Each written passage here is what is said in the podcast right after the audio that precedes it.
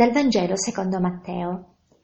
In quel tempo Gesù disse ai capi dei sacerdoti e agli anziani del popolo: «Che ve ne pare? Un uomo aveva due figli. Si rivolse al primo e disse: Figlio, oggi va a lavorare nella vigna. Ed egli rispose: Non ne ho voglia. Ma poi si pentì e vi andò. Si rivolse al secondo e disse lo stesso. Ed egli rispose: Sì, Signore, ma non vi andò. Chi dei due ha compiuto la volontà del Padre? Risposero: Il primo. E Gesù disse loro: In verità io vi dico, i pubblicani e le prostitute vi passano avanti nel regno di Dio. Giovanni, infatti, venne a voi sulla via della giustizia e non gli avete creduto. I pubblicani e le prostitute, invece, gli hanno creduto. Voi, al contrario, avete visto queste cose, ma poi non vi siete nemmeno pentiti così da credergli». Ecco, Gesù racconta questa parabola mentre si trovava nel Tempio ed era mh, con i capi dei sacerdoti e i farisei.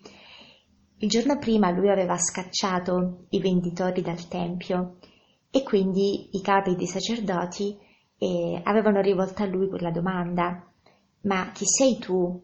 Chi ti ha dato l'autorità per fare quello che stai facendo?» Gesù però non risponde alla loro domanda, perché si accorge che in fondo qualunque risposta avesse dato non avrebbe fatto cambiare a loro idea su chi fosse lui. Il loro cuore era chiuso, era indurito e, e per questo racconta questa parabola. La parabola di un padre che eh, chiede a due figli, uno dopo l'altro, e di andare quel giorno a lavorare nella vigna. Sicuramente eh, ci viene in mente la, un'altra parabola, quella eh, dove Gesù parla di un altro padre che aveva due figli eh, che anche loro non erano proprio dei campioni di obbedienza e, e quindi ci possiamo un po' consolare, perché neanche nel Vangelo si parla di figli perfetti a parte Gesù, quindi e non, es- non esistono persone perfette. E allora il padre chiede a, ai figli di andare a lavorare nella vigna e ecco, il padre è la, è la figura più bella nelle parabole di Gesù, quindi puntiamo i riflettori su di lui. Vediamo come si rivolge ai figli: figliolo, va oggi a lavorare nella vigna.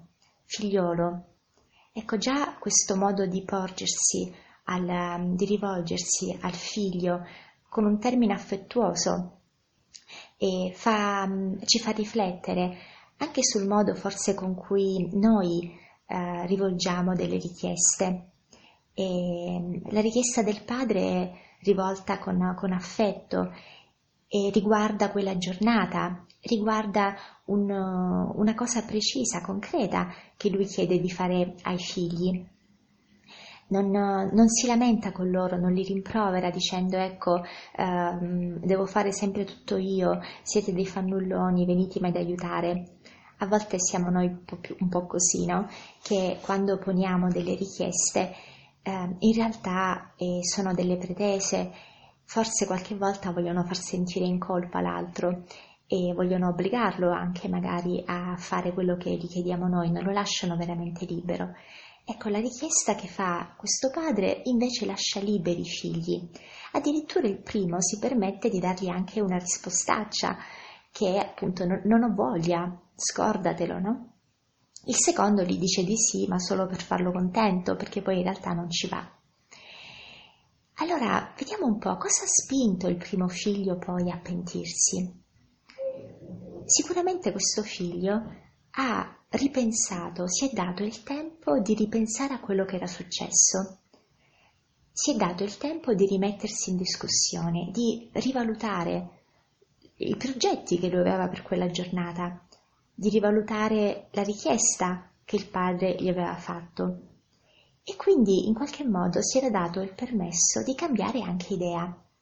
Infatti proprio il verbo che Matteo usa per tradurre pentirsi è un verbo eh, che ha questo significato, è composto da due parole, meta e melomai.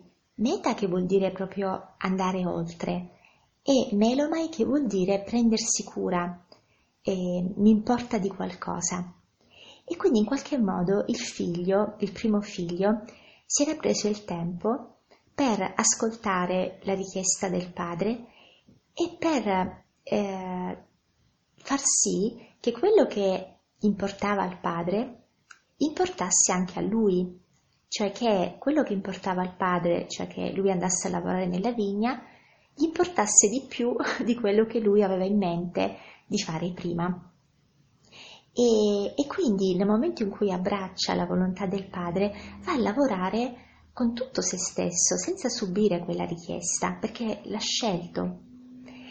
Allora mh, ogni volta che leggo questa parabola e mi ritrovo sempre nella figura del primo figlio e soprattutto nel momento in cui dice di no, e chiedo anche a proprio lo Spirito Santo di portarmi a dire sì dopo.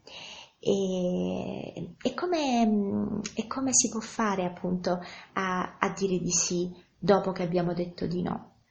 Sicuramente ecco, dandoci quel tempo e prendendoci quel tempo di ripensare a quello che abbiamo detto, a quello che ci è stato chiesto, quindi fermarci, avere quella, quell'umiltà, quella disposizione del cuore di metterci in discussione, di rivalutare la nostra eh, volontà, la nostra pigrizia, i nostri progetti. E tutto questo è possibile se abbiamo davvero la volontà, il desiderio di metterci in ascolto di quelli che sono, di quelle che sono le cose che importano al Padre per quella giornata e che si esprimono attraverso gli imprevisti oppure attraverso le richieste che ci può fare qualcuno. Richieste anche che ci scomodano, che ci danno fastidio, ma che esprimono quello che importa di più al Padre. E allora chiediamo davvero al, al Signore, allo Spirito Santo, di darci questo cuore libero, capace di cambiare idea, capace di accogliere la volontà del Padre. E se è vero il detto, tra il dire e il fare c'è di mezzo il mare, è allora anche vero che tra il dire e il fare c'è di mezzo il, il riconsiderare. Buona giornata a tutti.